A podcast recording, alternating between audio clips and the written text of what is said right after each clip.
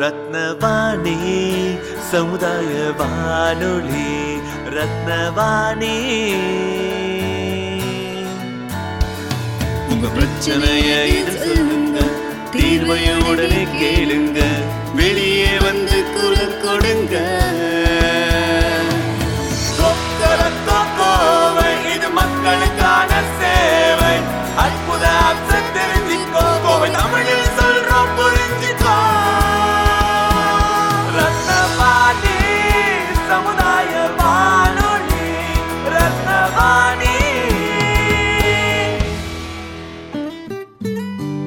ரத்னவாணி தொண்ணூறு புள்ளி எட்டு சமுதாய வானொலி ஒலிபரப்பு கோவை ஈச்சனாரி ரத்தினம் கல்லூரி வளாகத்தில் இருந்து ஒலிபரப்பாகிறது.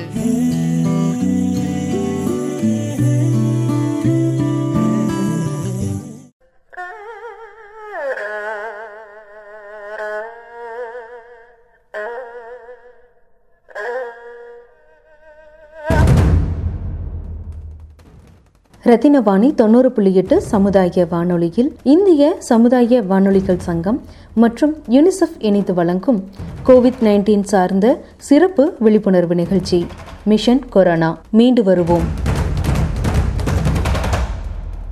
இந்தியாவில் ஜனவரி மாதம் தொடங்கிய கொரோனா பரவல் நாளுக்கு நாள் அதிகமாகிக் கொண்டுதான் உள்ளது. இது சார்ந்து மக்களிடையே குழப்பமும் பயமும் அடங்கிய மனநிலை ஏற்பட்டுள்ளது. இதற்காக அரசும் பல தனியார் நிறுவனங்களும் பத்திரிகைகளில் தொலைக்காட்சிகளில் பல விழிப்புணர்வு தகவல்கள் வழங்கி வருகின்றனர்.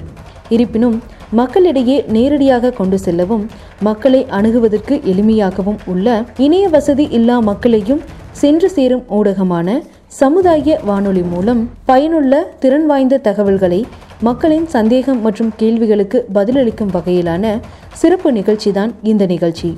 Mission corona. மீண்டு வருவோம். Covid nineteen risk communication and community engagement அதாவது கோவிட் நைன்டீன் சார்ந்த இடர் ஆபத்துகளும் சமூக ஈடுபாடுகளும் சார்ந்து ரத்தினம் கலையறிவியல் கல்லூரியின் மைக்ரோபயாலஜி துறை தலைவர் டாக்டர் ஸ்ரீனிவாசன் அவர்களின் சிறப்பு பதிவு. ரத்னவாணி சமுதாய காணொளி நேயர்கள் அனைவருக்கும் வணக்கம். கடந்த சில வாரங்களாக கோவிட் பத்தொம்போது கொரோனா வைரஸ் நோய் தொற்று பற்றிய தகவல்களை நாம் பகிர்ந்து கொண்டு வருகிறோம். அதில் முதலாவதாக கொரோனா வைரஸ் பற்றிய அடிப்படை தகவல்களையும் கொரோனா வைரஸ் நோய் தொற்று ஏற்பட்டால் என்னென்ன வகையான அறிகுறிகள் இருக்கும் என்பதை பற்றியும் கொரோனா வைரஸ் நோய் தொற்று ஏற்பத ஏற்படுவதற்கான சாத்தியக்கூறுகள் எந்தெந்த துறை சார்ந்த மக்களை மக்களுக்கு எவ்வளவு சாத்தியக்கூறுகள் இருக்கிறது என்பதை பற்றியும் நோய் தொற்று ஏற்பட்டுவிட்டால் அதை அதை தடுப்பதற்கும் நோய் தொற்று ஏ நோய் தொற்று ஏற்படாமல் தடுப்பதற்கும் நோய் தொற்று ஏற்பட்டுவிட்டால் அதன் பின் பின்பு நாம் பின்பற்றக்கூடிய வழிமுறைகள் என்னென்ன என்பதை பற்றியும் விரிவாக நாம் சென்ற பதிவுகளில் பகிர்ந்திருந்தோம். அதன் தொடர்ச்சியாக வீட்டிலிருந்து தனிமைப்படுத்திக் கொள்ளுதல் என்பது என்ற தகவல்களை வந்து சென்ற வாரம் நாம் பார்த்தோம்.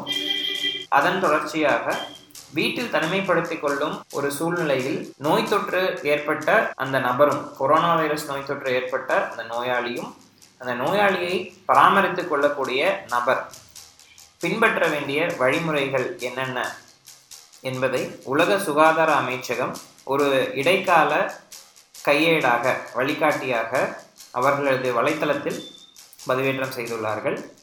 அதில் உள்ள விவரங்கள் என்ன என்பதை இந்த பதிவில் உங்களிடம் நான் பகிர விரும்புகிறேன். பொதுவாக கொரோனா வைரஸ் நோய் தொற்று ஏற்பட்டு கோவிட் பத்தொம்போது நோய் உள்ளவர்களை வந்து உலக சுகாதார அமைச்சகம் வந்து ரெண்டு வகையாக பிரிக்கிறாங்க. ஒன்று வந்து மிதமான அறிகுறிகள் உள்ள ஒரு நபர் இன்னொன்று அதிகப்படியான அறிகுறிகள் உள்ள ஒரு நபர். இந்த இரண்டு வகையிலும் நோய் தொற்று ஏற்பட்டுள்ள ஒரு நபரை பராமரிப்பது என்பதை எப்படி என்பதை பார்க்கலாம். இந்த கொரோனா வைரஸ் நோய் தொற்று ஏற்பட்டவங்களை பராமரிக்கிறதுக்கான கையேடு அப்படிங்கிறது எதை வைத்து எதன் அடிப்படையில் தயாரிக்கப்பட்டிருக்கிறது என்றால் இரண்டாயிரத்தி பதினெட்டுல வந்து இதே போல் கொரோனா வைரஸ் பத்தொன்பது சார்ஸ்கோ விட்டு என்று சொல்லக்கூடிய கொரோனா வைரஸ் நோய் தொற்றுக்கான காரணியாக இருக்கக்கூடிய வைரஸ்னுடைய முதல் வ- வகையான வைரஸ் அதாவது MERS middle east respiratory syndrome corona virus என்று சொல்லக்கூடிய மெர்ஸ் கோவிக் கோவி இன்ஃபெக்ஷன் வந்தபோது நோய் தொற்று ஏற்பட்ட போது இரண்டாயிரத்தி பதினெட்டாம் ஆண்டு ஏற்பட்ட பொழுது அப்பொழுது ஜூன் மாதம் இருபது இரண்டு இரண்டாயிரத்தி பதினெட்டாம் ஆண்டு உலக சுகாதார அமைச்சகம் இதே போன்ற ஒரு கையேட்டினை வழங்கியது. அதன் அடிப்படையிலேயே இந்த கொரோனா வைரஸ் பத்தொன்பது கோவிட் பத்தொன்பது நோய் தொற்றுக்கான வழி கையேட்டினையும் வழங்கியுள்ளது. இந்த கையேட்டில் நோய் தொற்று தடுப்பு மற்றும் கட்டுப்பாடு பற்றிய வழிமுறைகள் அனைத்தும் தெளிவாக குறிப்பிடப்பட்டுள்ளது. இதனுடைய குறிக்கோள் என்னவென்றால் சமுதாயத்தில் உள்ள மக்கள் அனைவருக்கும் கொரோனா வைரஸ் நோய் தொற்று ஏற்படாமல் பாதுகாப்பது எப்படி? கொரோனா வைரஸ் நோய் தொற்று ஏற்பட்டுள்ள நபரை பராமரிப்பது எப்படி? பராமரிக்கக்கூடிய வழிமுறைகள் என்னென்ன? அந்த வழிமுறைகள் நோயாளிக்கும் நோயாளியை பராமரிப்பவர்களுக்கும் மட்டுமன்று சுகாதாரத்துறையில் வேலை செய்யக்கூடிய நபர்களுக்கும் மருத்துவர்கள் செவிலியர்கள் அந்த சுகாதார பணியாளர்கள் இவர்கள் அனைவருக்கும் சேர்த்து இந்த வழிகாட்டியானது வழங்கப்பட்டுள்ளது. அந்த வழிகாட்டியின் அடிப்படையில் எப்படி எங்கே எப்போது இந்த நோயாளிகளை கவனிக்க வேண்டும் பராமரிக்க வேண்டும் எந்த வகையில் பராமரிக்க வேண்டும் என்பதை பற்றி விரிவாக பகிரப்பட்டுள்ளது. அதன்படி இந்த வழிகாட்டியின் படி பார்த்தோமானால் உலக சுகாதார அமைச்சகம் ஒரு நபரை கோவிட் பத்தொன்பது நோயாளி அதாவது கொரோனா தொற்று உள்ள நபர் என்று எப்போது கூறும் என்றால் அந்த நபரிடமிருந்து எடுக்கப்பட்டுள்ள மாதிரியானது சாம்பிள் அப்படின்னு சொல்லக்கூடிய மாதிரியானது ஆய்வகத்தில் பாசிட்டிவ் என்று அறிக்கை ஒன்று வந்தால் ஆய்வக அறிக்கையின்படி பாசிட்டிவ் என்று வந்தால் மட்டுமே அவர் வந்து கொரோனா வைரஸ் நோய் தொற்று உள்ள நபராக பிரிக்கப்படுகிறார். அப்படி பிரிக்கப்பட்டவுடன் அந்த நபரானவர் எதன் அடிப்படையில் அடுத்து அடுத்த கட்ட நடவடிக்கைக்கு எந்த வகையில் அவர் பிரிக்கப்படுகிறார் என்றால் முதல்ல அந்த பாசிட்டிவ் அப்படின்னு அந்த நபரை வந்து கண்டறிஞ்ச உடனே அந்த நபரனுடைய அடுத்த கட்ட செயல் எப்படி இருக்கணும்? அப்படி என்ன மாதிரியான வழிமுறைகள் அவங்க பின்பற்றுவாங்க அப்படின்னா அவரை வயது பொறுத்து அதாவது முதியவராக இருக்கலாம் முதியவர் என்று கூறும் பட்சத்தில் அவருடைய வயது வந்து அறுபது வயதுக்கு மேலே இருக்கக்கூடிய நபராக இருக்கலாம். அப்படி இருக்கிறவங்கள முதியவர்னும் கர்ப்பிணி பெண்கள் பெண்கள் அல்லது கர்ப்பிணி பெண்கள் அப்படின்னும் சிறியவர்கள் குழந்தைகள் என்றும் நடுத்தர வயது உள்ள மக்கள் என்றும் வயது வாரியாக அவர்களை பிரிக்கிறார்கள். முதலாவதாக நோய் தொற்று வந்து பாசிட்டிவ் என்ற ஆய்வறிக்கை வந்தவுடன் அவரை கொரோனா நோயாளி என்று பிரிக்கிறார்கள். இரண்டாவதாக அவருடைய வயதை பொறுத்து பிரிக்கிறார்கள் பிரிக்க வேண்டும். இந்த வயதை பொறுத்து பிரித்தவுடன் மூன்றாவதாக எதை வைத்து அவர்கள் வந்து நிர்ணயிக்கிறார்கள் என்றால் கொரோனா நோயாளி எதை வைத்து நிர்ணயிக்கிறார்கள் என்றால் அவருக்கு இருக்கக்கூடிய அறிகுறிகள் கொரோனா நோய் தொற்றை சார்ந்து இருக்கக்கூடிய அறிகுறிகள். அறிகுறிகள் அப்படிங்கிறது மிதமான அறிகுறிகளாக இருக்கலாம் இல்லாட்டி அதிகப்படியான அறிகுறியாக இருக்கலாம் உச்சக்கட்ட அறிகுறியாக இருக்கலாம். மிதமான அறிகுறிகள் அப்படின்னு எதெல்லாம் வந்து உலக சுகாதார அமைச்சகம் சொல்கிறாங்க அப்படின்னா சிக்கலற்ற மேல் சுவாச மண்டலத்தில் இருக்கக்கூடிய வைரஸ் நோய் கிருமி தொற்றுக்கான அறிகுறிகள் அப்படிங்கிறது வந்து மிதமான அறிகுறிகளுக்கான ஒரு நிலை. அதாவது என்னென்ன அறிகுறிகள் அதில் வருதுன்னா காய்ச்சல் உடல் வலி இருமல். இருமல் வந்து சாதாரண அளவில் உள்ள சாதாரண வேகத்தில் உள்ள இருமல். அதில் சளி சேர்ந்து வரலாம் கபம் சேர்ந்து வரலாம் அல்லது கபம் இல்லாமலும் இருக்கலாம். தசைகளில் உள்ள பிடிப்பு மற்றும் தசைகளில் உள்ள வலி. தொண்டையில் உள்ள ஒரு சலசலப்பு. சோர் த்ரோட் என்று சொல்லக்கூடிய தொண்டையில் உள்ள ஒரு அசாதாரணமான நிலை மூக்கடைப்பு மற்றும் தலைவலி. இதை போன்ற அறிகுறிகள் எல்லாத்தையும் மிதமான அறிகுறிகளாக அவர்கள் பிரிக்கிறார்கள். இது கூட சிலருக்கு சிலருக்கு மட்டும் வயிற்றுப்போக்கு வாந்தி மற்றும் வாந்தி வருவதை போல் இருக்கக்கூடிய உணர்வு. இதையும் மிதமான அறிகுறிகளாக அவர்கள் பிரிக்கிறார்கள் சரி சிக்கலான அறிகுறிகள் என்று எதை கூறுகிறார்கள்? இதில் இருக்கக்கூடிய அறிகுறிகளில் ஒன்று அல்லது இரண்டு அறிகுறிகள் அதிகப்படியாக தென்படும் பொழுது இருமல் தொடர்ச்சியாக இருந்தாலும் காலையிலிருந்து மாலை வரைக்கும் பன்னிரண்டு மணிக்கு மே மணி நேரத்திற்கு மேல் இருமல் தொடர்ச்சியாக இருந்தாலோ மூச்சு விடுதலில் டிஸ்னியா என்று சொல்லக்கூடிய சுவாசத்தில் சிரமம் மிதமான சிரமத்திலிருந்து அதிகமான சிரமம் சுவாசம் விடுவதில் சிரமம் இருந்தாலோ தலைவலி காய்ச்சல் அதிகப்படியாக இருந்தாலோ வாந்தி எடுப்பு ஏதாவது ஒரு அறிகுறி அதிகப்படியாக தென்பட்டாலோ அவரை வந்து அதிக அறிகுறியாக அதிக சிக்கலான அறிகுறி இருக்கும் ஒரு நபராக பிரிக்க வேண்டும் என்று கூறுகிறது. அது போக இது போக வயது சார்ந்து ஒருவருக்கு ஏற்படக்கூடிய ஏற்படக்கூடிய நாள்பட்ட நோய் இருக்கக்கூடிய நபர் ஏற்கனவே வந்து நாள்பட்ட நோய் இருக்கக்கூடிய ஒரு நபருக்கு வயது சார்ந்து இருக்கக்கூடிய ஒரு நபருக்கு இந்த கொரோனா நோய் தொற்று ஏற்பட்டாலும் அவர்களையும் அவர்களையும் சிக்கலான ஒரு நோய் நோயாளி சிக்கலான நிலையில் உள்ள ஒரு நோயாளியாக பிரிக்க வேண்டும் என்று இந்த கையேடு வந்து குறிப்பிடுகிறது. இப்படி இருக்கும் பட்சத்தில் மிதமான அறிகுறி இருக்கக்கூடிய ஒரு நபர் சிக்கலான அறிகுறி இருக்கக்கூடிய ஒரு நபர் சிக்கலான அறிகுறி கூட ஏற்கனவே நாள்பட்ட நோய் இருக்கக்கூடிய நோய் தொற்று இருக்க நோய் இருக்கக்கூடிய ஒரு நபர் இவர்களுக்கு எல்லாம் எப்படி வந்து அவர்களை பராமரிக்க வேண்டும்? நாள்பட்ட நோய் அப்படின்னு எதை குறிப்பிட்டுறாங்க அப்படின்னா சில வகையான நோய்களை வச்சுருக்காங்க. இருதய சம்மந்தப்பட்ட நோய்கள் சுவாச மண்டலம் சம்மந்தப்பட்ட அதாவது ஆஸ்துமா அலர்ஜி போன்ற வீசிங் இருக்கக்கூடிய நபர்கள் சர்க்கரை நோய் நீரிழிவு நோய் இருக்கக்கூடிய நபர்கள் புற்றுநோய் இருக்கக்கூடிய நபர்கள் இவர்கள் எல்லாத்தையும் வந்து நாள்பட்ட நோய் இருக்கக்கூடிய நபர்களாக பிரிக்கிறார்கள். அதாவது கோமார்பிலிட்டிஸ் ஏனென்றால் நாள்பட்ட நோயில் நோய் நோயினால் அவதிப்படும் ஒரு நபருக்கு கொரோனா நோய் தொற்று ஏற்பட்டால் அவர்களுக்கான அந்த கொரோனா அறிகுறி என்பது அதிகமாக வருவதற்கு அறிகுறி என்பது சீக்கிரமாக மிதமான நிலையிலிருந்து அதிகமான நிலைக்கு செல்வதற்கான வாய்ப்புகள் அதிகமாக இருக்கிறது. ஆகையால் அவர்களை வந்து ஒரு சிக்கலான ஒரு நோய் தொற்று இருக்க- கொரோனா தொற்று உள்ள ஒரு நோயாளி என்ற பிரிவினைக்கு அவர்களை பிரிக்கிறார்கள். இப்படியாக பிரித்த பின்பு இவர்களை எங்கு வைத்து பராமரிப்பது? இடம் என்பது எங்கே இருக்கிறது? எங்கே வைத்து பராமரிக்க வேண்டும் என்பதையும் தெளிவாக இதில் குறிப்பிட்டுள்ளார்கள். ஹோம் கேர் அப்படின்னு சொல்லக்கூடிய வீட்டிலிருந்து பராமரிக்கக்கூடிய ஒரு நிலை என்பது யாருக்கெல்லாம் அமையும்? மிதமான அறிகுறி இருப்பவர்களையோ யாரை வேண்டுமானாலும் வீட்டில் வைத்து பராமரிக்கலாம். ஆனால் மிதமான அறிகுறி இருப்பவர்களை பராமரிப்பதை விட வந்து நோய் தொற்று இருந்து அதனால் அறிகுறி அதிகமாக இருப்பவர்களை வந்து பராமரிப்பது என்பது சற்றே வந்து கடினமான விஷயம். ஆகையால் எந்த வகையான வழிமுறைகளை நாம் பின்பற்ற வேண்டும்? மிதமான அறிகுறிகள் இருந்து அவர்களை வந்து வீட்டில் பராமரிப்பது என்பது சாத்தியமான ஒன்று. அவர்களை பராமரிக்கலாம். அப்படி பராமரிக்கும் போது என்னென்ன வழி என்னென்ன வழிமுறைகள் பா பின்பற்றணும் அப்படிங்கிறதையும் பின்னாடி பார்க்கலாம். அதிகப்படியான அறிகுறிகள் இருக்கிறவங்க அதிகபட்சமான அறிகுறி இருக்கிறவங்களை வந்து கண்டிப்பாக அருகில் உள்ள மருத்துவமனையில் வந்து சுகாதார பணியாளர் மருத்துவர். இவங்க இரண்டு இரண்டு பேருடைய ஆலோசனையின் பேரில் மருத்துவமனையில் சேர்த்து அவர்களை படுக்கையில் வைத்து கவனிக்க வேண்டும். அதிலும் கூட அதிகப்படியான மூச்சு திணறல் இருக்கிறவங்க காய்ச்சல் இருக்கக்கூடிய அதிகபட்ச அறிகுறிகள் கொரோனா வைரஸ் அறிகுறிகள் இருக்கக்கூடிய நபர்களை வந்து கண்டிப்பாக அந்த ஐசியூ என்று சொல்லக்கூடிய தீவிர சிகிச்சை பிரிவில் வெண்டிலேட்டர் இருக்கக்கூடிய ஒரு பிரிவில் வைத்து கவனிக்க வேண்டும். மிதமான அறிகுறி இருக்கிறது. அவர்கள் அவர்கள் வந்து சுயநினைவோடு இருக்கிறார்கள். ஓரளவுக்கு வந்து அவர்களால் அவர்களால் வந்து தன்னை பா பார்த்து கொள்ள முடியும். ஆனால் ஓரிரு அது அறிகுறி மட்டும் அதிகமாக வந்து போகிறது என்ற பட்சத்தில். அதாவது மிதமான அறிகுறி இருக்கிறவராகவும் இல்லாமல் அதிகப்படியான அறிகுறி இருக்கிறவரும் இல்லாமல் நடுநிலையாக இருக்கக்கூடிய ஆட்களை வந்து மாற்றி அமைக்கப்பட்ட சுகாதார நிலையங்களில் சுகாதார நிலையங்களில் வந்து வைத்து பாதுகாக்க வேண்டும்.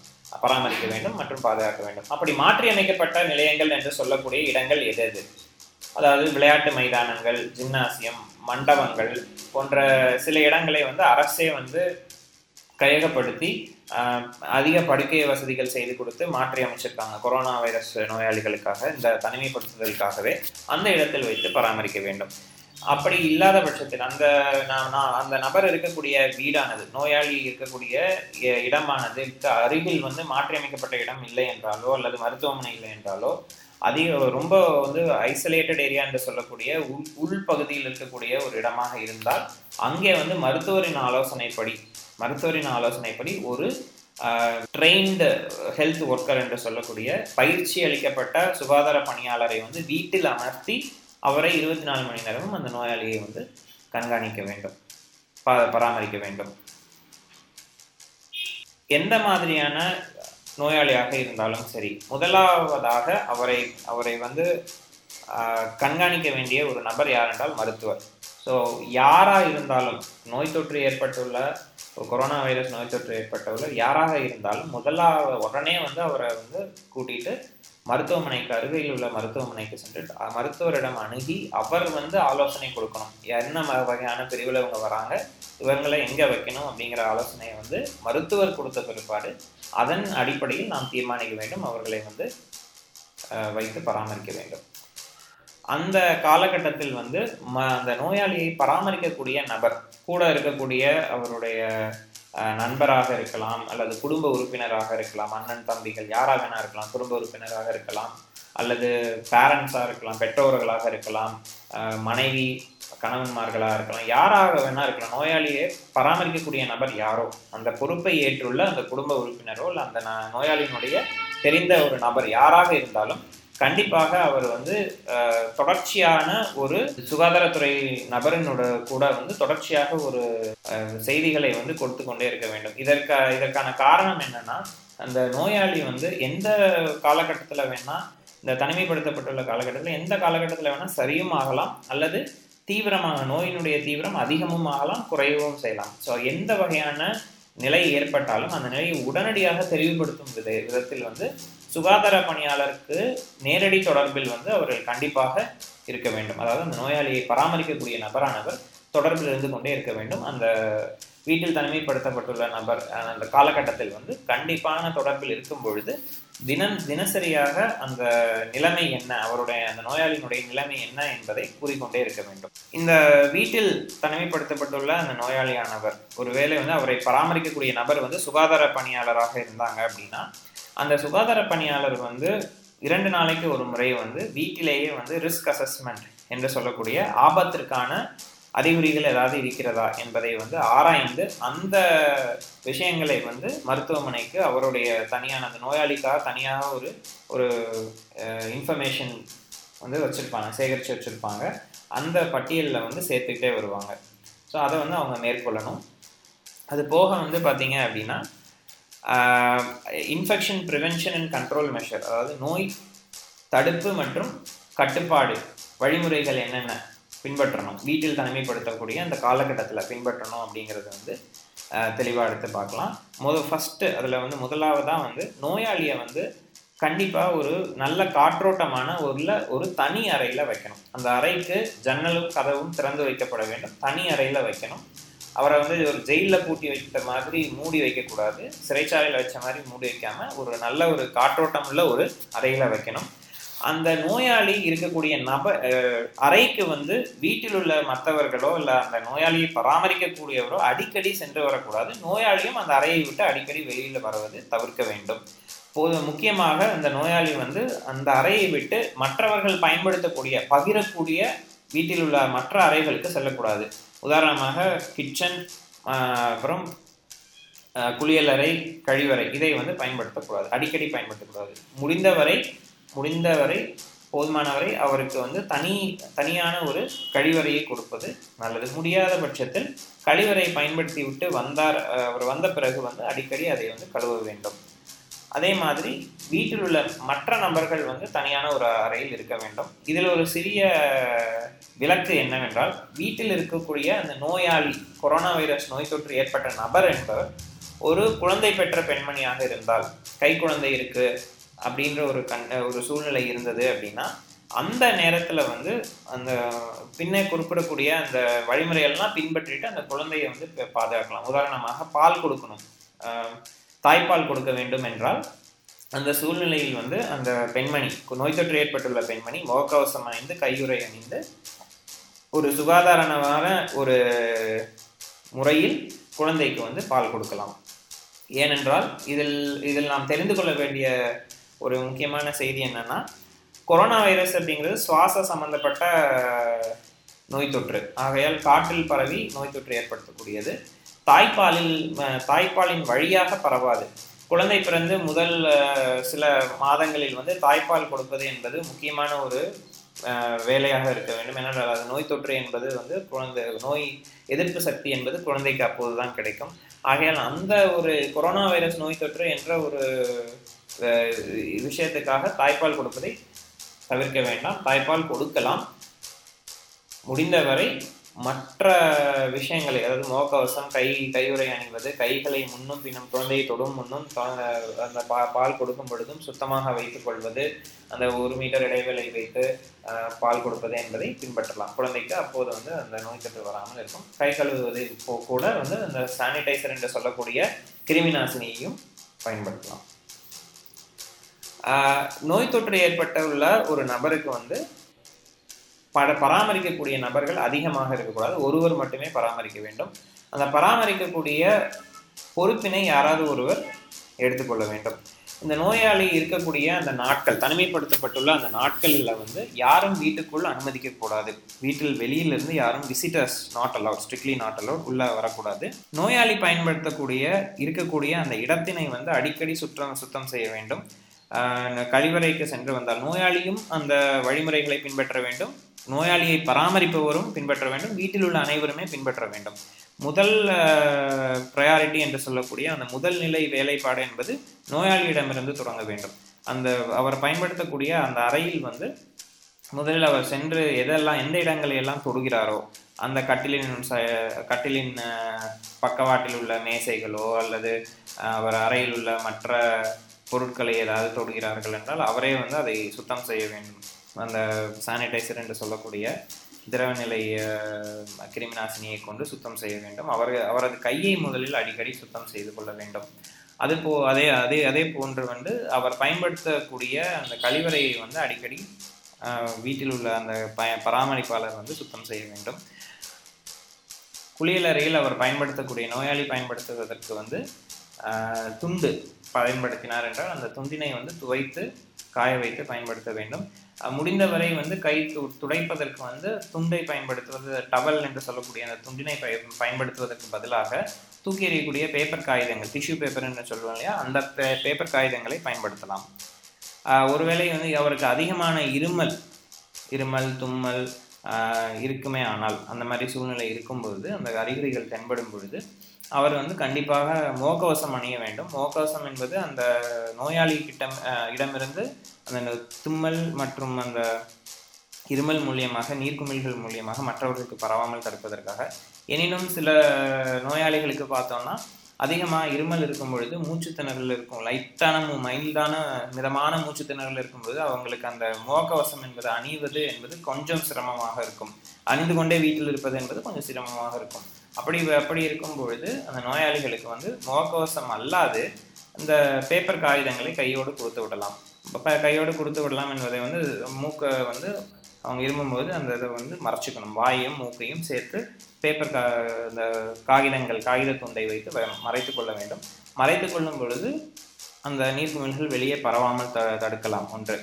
அந்த பேப்பர் காகிதங்களை பயன்படுத்தி காகித துண்டுகளை பயன்படுத்திய பின்பு அதை வந்து அந்த அறையிலேயே எங்காவது போட்டு விடக்கூடாது. அதை வந்து அதுக்கு என்று தனியாக ஒரு குப்பை தொட்டியை வைத்து அதில் சேகரிக்க வேண்டும். அதே போல் நோயாளி பயன்படுத்தக்கூடிய துணிமணிகள் துணிகள் படுக்கை விரிப்புகள் இது எல்லாமே துண்டு இது எல்லாத்தையும் வந்து தனியாக ஒரு கூடையில் போட்டு வைத்து லாண்ட்ரி பேக்னு சொல்லுவோம். அதை தனியாக வந்து ஒரு கூடையில் போட்டு வைத்து அதற்கு பின்பு எடுத்து அதை துவைக்க வேண்டும். துணியை எடுக்கும்போது அந்த பராமரிப்பாளர் வந்து கண்டிப்பாக நோயாளியின் அறைக்குள் செல்லும் பொழுது இரண்டு விஷயம் கண்டிப்பாக பின்பற்ற வேண்டும். முகக்கவசம் மற்றும் கையுறைகள் கண்டிப்பாக அணைந்திருக்கணும். எக்காரணத்து கொண்டும் முகக்கவசங்களை கழட்டிட்டோ கையறை கையுறைகளை போடாமையோ போகக்கூடாது. இதை வந்து ஞாபகம் வச்சுக்கணும். கொஞ்சம் கான்சியஸாக முனைப்பாக இருந்து செயல்படணும். அந்த அறைக்குள் செல்லும் பொழுது நோயாளியை கையாளும் பொழுது முனைப்பாக செயல்பட்டால் மட்டுமே நோய் தொற்றை வந்து பரவாமல் தடுக்க முடியும். அந்த அழுக்கு துணிகளை எடுக்கும் பொழுது அஹ், அதை துவைப்பதற்கு எடுக்கும்போது தயவு செய்து அதை உதறக்கூடாது. இப்படி உதறி எடுக்கிறேன் அப்படிங்கிற மாதிரி நார்மலான சாதாரணமாக நம்ம துணியை உதறுவோம் இல்லையா? அந்த மாதிரி உதறாமல் அதை அப்படியே எடுத்து நீரில் ஊற வைக்க வேண்டும். இதை கழுவுவதற்கு துவைப்பதற்கு இதற்கு எல்லாத்துக்குமே பார்த்தீங்கன்னா point one percentage zero point one percentage பூஜ்ஜியம் புள்ளி ஒன்று சதவீதம் சோடியம் ஹைப்போக்ளோரேட் என்று சொல்லக்கூடிய கிருமி நாசினியை பயன்படுத்த வேண்டும். இந்த கிருமிநாசினியில் பயன்படுத்தும் பொழுது துவைப்பதற்கு பார்த்தோன்னா தொண்ணூறு டிகிரி செல்சியஸ் வெப்பநிலை கொண்ட சுடுதண்ணியில் வைத்து பயன்படுத்த வேண்டும். ஒருவேளை நான் வாஷிங் மிஷின் பயன்படுத்துகிறேன்னா அதில் வெப்பநிலை வைக்கக்கூடிய அந்த செட்டிங்ஸ் இருக்கும். அந்த ப பத்தனை அழுத்தி அதில் செட்டிங்ஸ் எடுத்து துவைத்து கொள்ளலாம். இல்லை நான் கையில் துவைக்க போகிறேன் என்றால் தொண்ணூறு டிகிரிக்கு சூ சூடான ஒரு தண்ணியில் வைத்து துவைக்க வேண்டும். துவைக்கும் பொழுதும் கையுறை அணிந்து கொண்டே துவைக்க வேண்டும். போதுமான அளவு முகக்கவசம் மற்றும் கையுறைகளை வீட்டில் வாங்கி வைத்துக் கொள்வது நல்லது. நோயாளி மற்றும் நோயாளியை பயணம் பராமரிப்பவர் மற்றும் அந்த வீட்டில் உள்ள மற்ற நபர்கள் வந்து தினமும் பயன்படுத்தக்கூடிய அந்த முகக்கவசங்களையும் கையுறைகளையும் ஒரு நாள் மட்டும் பயன்படுத்திவிட்டு கழட்டி விடுவது நல்லது. அந்த முகக்கவசங்கள் மற்றும் கையுறைகளை போடுவதற்கென்று தனியாக ஒரு குப்பை தொட்டி வைத்து அதில் ப பராமரிக்க வேண்டும். இந்த நோயாளி தனிமைப்படுத்தப்பட்டுள்ள அந்த காலகட்டத்தில் வீட்டில் சேகரிக்கக்கூடிய கழிவுகள் அதாவது முகக்கவசங்கள் கையுறைகள் அந்த துண்டுகள் பேப்பர் காகித துண்டுகள் இது போன்ற கழிவுகள் எல்லாத்தையும் குப்பைகள் எல்லாத்தையும் சுகாதார ஊழியர்கள்கிட்ட கையில் கொடுக்குறதுக்கு முன்னாடி அதாவது சுகாதார ஊழியர்கள் நான் சொல்றது தூய்மை பணியாளர்களுக்கு கையில் கொடுக்கறதுக்கு முன்னாடி அவர்கள்கிட்ட தெளிவாக அதே விஷயத்தை கூறிவிட்டு இது என்ன வகையான குப்பை என்று கூறிவிட்டு கொடுக்க வேண்டும். அதற்கான வழிமுறைகளை அந்த தூய்மை பணியாளர்களுக்கு ஏற்கனவே சுகாதாரத்துறை அமைச்சகம் வந்து சொல்லி கொடுத்துருப்பாங்க. அதன்படி அவர்கள் பின்பற்றி அதை வந்து கழிவுகளை வந்து அகற்றி விடுவார்கள். நோயாளி பயன்படுத்தக்கூடிய பொருட்கள் பல் தூரிகை அதாவது டூத் ப்ரஷ் சிகரெட் பிடிக்க பழக்கமாக இருந்தால் சிகரெட் ஆஸ்ட்ரேஸ் அதை சாப்பிடக்கூடிய அந்த சிகரெட் உதியை வந்து போடக்கூடிய அந்த தட்டு. அப்புறம் அவர்கள் இப்போ உணவு அருந்துவதற்காக பயன்படுத்தக்கூடிய தட்டு நீர் குவளைகள் துண்டுகள் படிக்கை படுக்கை விரிப்புகள் இதெல்லாம் எதையுமே வந்து நார்மலாக சாதாரணமாக நாம் கையாளக்கூடிய நிலையில் கையாளும் பொழுது பண் எப்படி செய்வோமோ அந்த மாதிரி கையாளாக கையாளாமல் கையில் உரை அணிந்து கொண்டு கையுறைகளை அணிந்து கொண்டு கண்டிப்பாக அதை வந்து கையாள வேண்டும். எப்போது வந்து ஒரு நோயாளி வந்து நோய் தொற்று இல்லை சரி கொரோனா வைரஸிலிருந்து அவர் விடுபட்டு விட்டார் நோய் தொற்று சரியாகி விட்டது குணமாகி விட்டது என்று எப்போது கூற வேண்டும் என்று உலக சுகாதார அமைச்சகம் சொல்கிறது என்றால் இருபத்தி நாலு மணி நேரம் இடைவெளியில் ஒரு நபரிடமிருந்து எடுக்கப்பட்ட மாதிரியானது ஆய்வு அறிக்கையின்படி நெகட்டிவ் என்று வந்தால் அந்த நோ- அந்த நபர் வந்து நோய் தொற்றிலிருந்து விடுபட்டு விட்டார். அப்படிங்கிறத வந்து தெளிவாக குறிப்பிட்டிருக்காங்க. அதாவது இருபத்தி நாலு மணி நேரம் இடைவெளியில் ஒரு நபரிடமிருந்து எடுக்கக்கூடிய மாதிரி முதல்ல ஒரு மாதிரி எடுத்திருப்பாங்க அது பாசிட்டிவ் அப்படின்னு வந்திருக்கும். அடுத்த இருபத்தி நாலு மணி நேரத்தில் மாதிரி எடுத்து அந்த மாதிரியினுடைய ஆய்வறிக்கை வந்து நெகட்டிவ் அப்படின்னு வந்துச்சுன்னா அவங்க குணமாயிட்டாங்க அப்படின்னு அர்த்தம். ஆனால் இதை வந்து எப்போ பின்பற்றுவாங்க? அப்படி இப்போ இருக்கக்கூடிய சூழ்நிலையில் வந்து இந்த இரண்டாவதாக வந்து மாதிரி எடுத்து ஆய்வறிக்கை பண்ணுறது அப்படிங்கிறது வந்து பதினாலு நாள் இடைவெளி விட்டு தான் செய்கிறாங்க அந்த பதினாலு நாள் கண்டிப்பாக யாராக இருந்தாலும் தனிமைப்படுத்துதலில் இருக்கணும். ஒருவேளை அந்த நபர் வந்து வீட்டில் தனிமைப்படுத்தப்படாமல் மாற்றியமைக்கப்பட்ட சுகாதாரத்துறையால் மாற்றியமைக்கப்பட்ட ஒரு இடத்தில் பராமரிக்கப்படுகிறார் என்றால் அங்கே வந்து ஒரே ஒரு நபர் மட்டும்தான் கேர்டேக்கர் என்று சொல்லக்கூடிய பரிம பராமரிப்பாளர் ஒருவர் மட்டும்தான் அங்கே செல்ல வேண்டும். வெளியிலிருந்து அந்த இடத்திற்கு யாரும் செல்ல முடியாது. வீட்டில் இருக்கும் ஒருவர் அந்த பராமரிப்பாளருக்கு தேவையான பொருட்களை இடையில் உள்ள ஒரு நபர் மூலியமாக அந்த இடத்திற்கு சென்று கொடுத்து விட்டு வர வேண்டும். உள்ளே செல்ல முடியாது. மருத்துவமனையில் பாதுகாக்கக்கூடிய பராமரிக்கப்படக்கூடிய அந்த நபருக்கு வந்து நோயாளிக்கு வந்து மருத்துவமனையில் உள்ள ப சுகாதார பணியாளர்கள் என்னென்ன வே- வேணுமோ அதை வந்து தேவையான விஷயங்களை செய்து கொடுத்து விடுவார்கள். இது போக வந்து கான்டாக்ட் என்று சொல்லக்கூடிய ஒரு விஷயம் உள்ளது. கான்டாக்ட் என்றால் என்ன? அதாவது நோய் நோயாளி கொரோனா வைரஸ் நோய் தொற்று ஏற்பட்டுள்ள நோயாளியிடம் தெரிந்தோ தெரியாமலோ நேருக்கு நேர் தொடர்பில் இருந்தவர்கள் நேருக்கு நேர் தொடர்பிலோ இல்லை அவர் பயன்படுத்துகிறதிலோ மறைமுகமாக தொடர்பில் இருந்தவர்கள் அனைவரையும் கான்டாக்ட்ஸ் என்று உலக சுகாதார அமைச்சகம் கூறுகிறது. இந்த கான்டாக்ட்ஸ் அப்படிங்கிறவங்க எந்தெந்த அடிப்படையில் வருவாங்க? எந்தெந்த எதன் அடிப்படையில் இந்த கான்டாக்ட்ஸ் என்ப ஒரு நபரை எப்படி கான்டாக்ட் என்று எதன் அடிப்படையில் கூறுகிறார்கள்?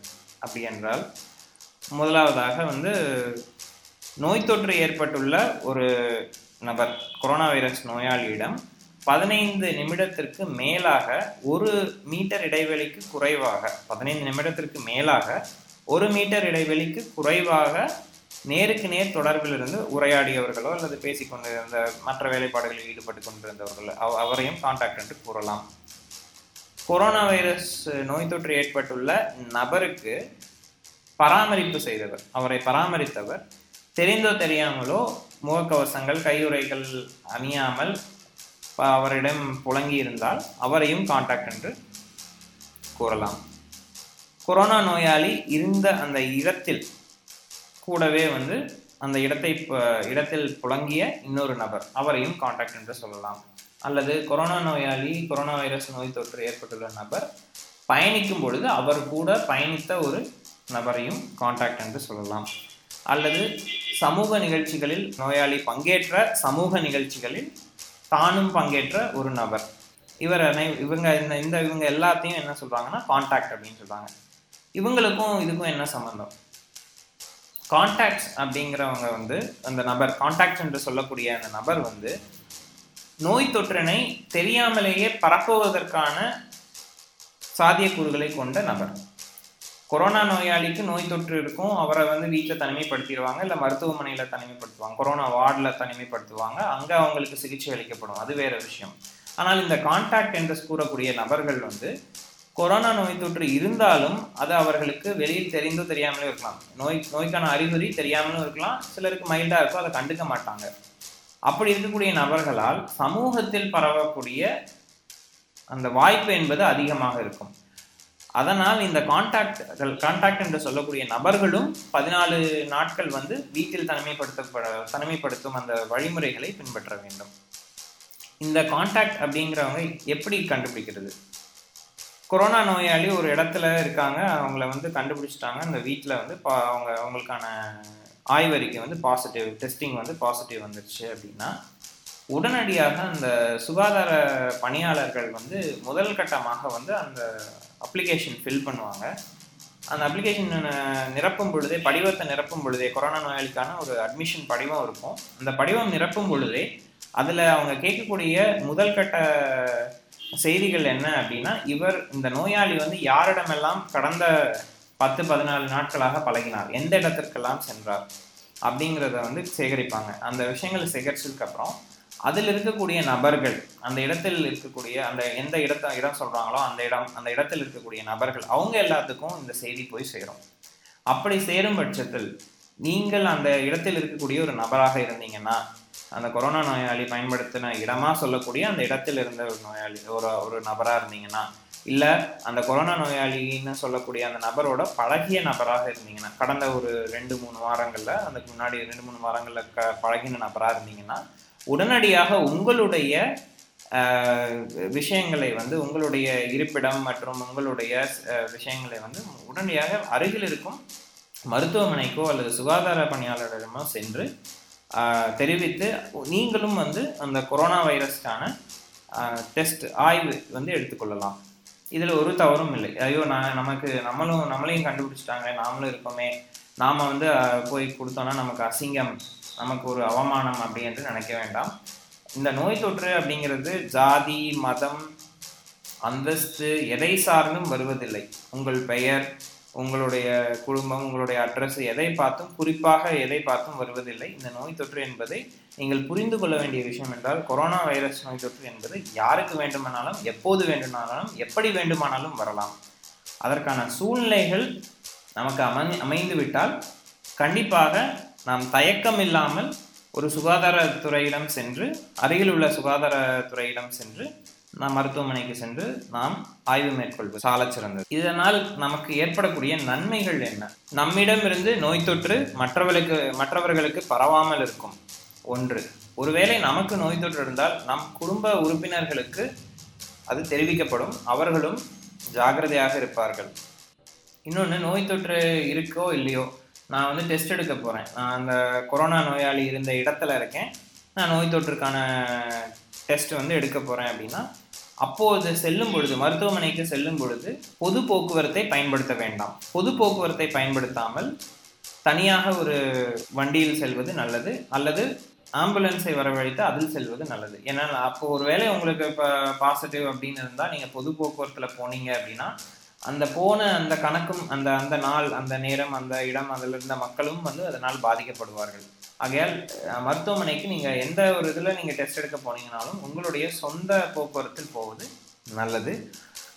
ஒருவேளை நீங்கள் அங்கே போய் சாம்பிள் கொடுத்துட்டு வந்துட்டீங்கனாலும் உங்களோட மாதிரியை அங்கே மருத்துவமனையில் கொடுத்துட்டு வந்துட்டீங்கனாலும் நீங்கள் அந்த கான்டாக்ட் அப்படிங்கிற அந்த கே அந்த நிர்ணயத்தில் வந்துட்டீங்க அப்படின்னா அந்த கேட்டகரியில் வந்துட்டீங்க அப்படின்னா கண்டிப்பாக வீட்டில் ஒரு எப்படி ஒரு கொ- கொரோனா நோயாளி தனிமைப்படுத்திக் கொள்வாரோ அவரை எப்படி பராமரிப்பாங்களோ அதே மாதிரி நீங்களும் பதினாலு நாட்கள் வந்து வீட்டில் தனிமைப்படுத்திக் கொள்ள வேண்டும். உங்களையும் உங்கள் வீட்டு ஒரு உறுப்பினர் யாராவது ஒருவர் வந்து அப்படி பராமரித்துக் கொள்ள வேண்டும். அது போக இன்னொன்று முக்கியமான விஷயம். நோயாளி கொரோனா நோயாளி வீட்டில் தனிமைப்படுத்திக் கொள்ளும் பொழுது அவருடைய உடல் கழிவுகள் ஏதாவது அதாவது சிலருக்கு அறிகுறிகள் மிதமானதாக இருக்கும். சிலர் குழந்தைகள் எல்லாம் பார்த்தீங்கன்னா அறிகுறிகள் ஓரளவுக்கு இருக்கும் பொழுதே வந்து அவர்களை அவர்களால் பார்த்து கொள்ள முடியாது.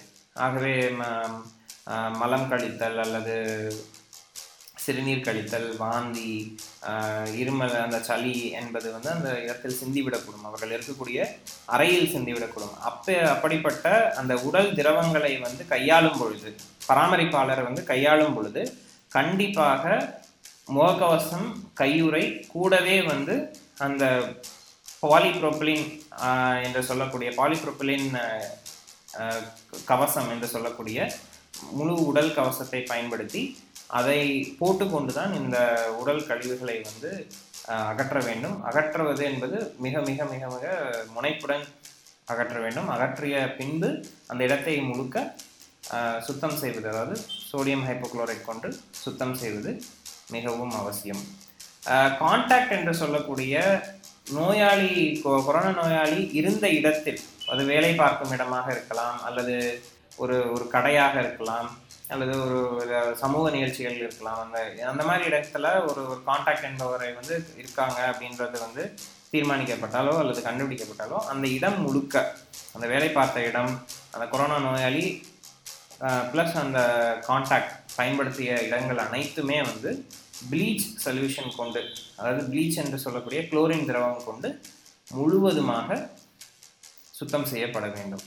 ஸோ இப்படிப்பட்ட வழிமுறைகளை வந்து உலக சுகாதார அமைச்சகம் வழங்கியுள்ளது. இதை முனைப்புடன் அனைவரும் முடிந்தவரை பின்பற்ற வேண்டும். முடிந்தவரை என்று சொல்வதை விட கண்டிப்பாக பின்பற்றுவதன் மூலியமாக நோய் தொற்றுக்கான வாய்ப்புகளை அடுத்தவர்களுக்கு நாம் ஏற் ஏற்படுத்தி கொடுக்காமல் இருக்கலாம். நோய் தொற்று ஏற்பட்ட நபர் அந்த கொரோனா வைரஸ் நோயாளி என்று சொல்லக்கூடிய அவரும் அந்த காலகட்டத்தில் வந்து தன்னை வந்து தன்னுடைய ஆரோக்கியத்தை வந்து வளர்த்து கொண்டு நோயிலிருந்து விடுபடுவதற்கான வாய்ப்பும் அதிகம். அந்த பராமரிப்பாளர் என்பவர் வந்து இத்தனை வழிமுறைகளையும் பின்பற்றி ஒருவரை பராமரித்து கொள்ளும் பொழுது தனக்கும் தன் குடும்பத்திற்கும் நோய் தொற்று வராமல் தடுப்பதற்கும் ஒரு முயற்சியை மேற்கொள்வதற்கான ஒரு வாய்ப்பாக அமைகிறது.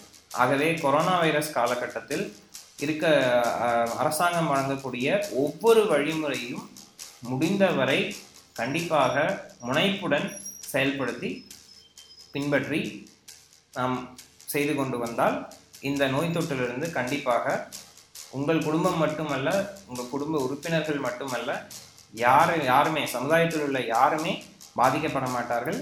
கொரோனா இல்லாத ஒரு சூழ்நிலையும் உருவாகும். இது இந்த விஷயத்திற்கு மட்டும்தானா? கொரோனா காலகட்டத்திற்கு மட்டும்தானா? இப்போ மட்டும்தான் இதெல்லாம் சொல்லுவாங்களா? இதெல்லாம் பின்பற்றணுமா அப்படியா? அப்படின்னா இல்லை. இனி வரக்கூடிய காலகட்டங்களில் கொரோனாவுக்கு பின்பு என்று ஒரு காலகட்டம் இருக்கும். அந்த காலகட்டங்களிலும் இதை போன்ற சுகாதார சார்ந்த வழிமுறைகளை பின்பற்றுவதன் மூலியமாக எந்த ஒரு நோய் தொற்றும் அவ்வளவு சாதாரணமாக அவ்வளவு சீக்கிரமாக நம்மையோ நம்ம நம்மை சார்ந்த நபர்களையோ பாதிக்காமல் பார்த்துக்கொள்ளலாம் இதெல்லாம் ஏற்கனவே பின்பற்றி கொண்டிருந்த ஒரு விஷயம்.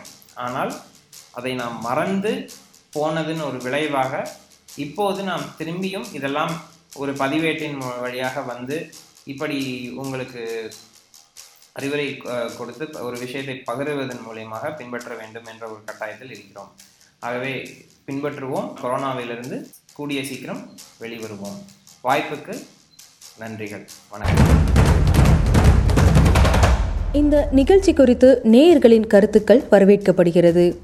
இந்த நிகழ்ச்சி குறித்து உங்களது கருத்துக்களையும் கோவிட் நைன்டீன் சார்ந்த உங்களது சந்தேகங்களையும் மற்றும் நீங்கள் சந்திக்கும் பிரச்சனைகளையும் ரத்தினவாணி சமுதாய வானொலியின் அலைபேசி எண்ணிற்கு எஸ்எம்எஸ் அல்லது வாட்ஸ்அப் மூலம் குறுஞ்செய்தியில் தெரிவிக்கலாம். உங்களது கேள்விக்கான பதில் அடுத்த பகுதியில் ஒலிபரப்பாகும். தொடர்பு கொள்ள வேண்டிய எண் ஏழு ஐந்து ஐந்து பூஜ்ஜியம் மூன்று ஒன்று இரண்டு நான்கு நான்கு நான்கு. தொடர்பு கொள்ள வேண்டிய எண் ஏழு ஐந்து ஐந்து பூஜ்ஜியம் மூன்று ஒன்று இரண்டு நான்கு நான்கு நான்கு. கோவிட் நைன்டீன் சார்ந்த சிறப்பு விழிப்புணர்வு நிகழ்ச்சி மிஷன் கொரோனா. மீண்டு வருவோம். தொடர்ந்து இணைந்திருங்கள். ரத்தினவாணி தொண்ணூறு புள்ளி எட்டு சமுதாய வானொலி. இது நம்ம ரேடியோ.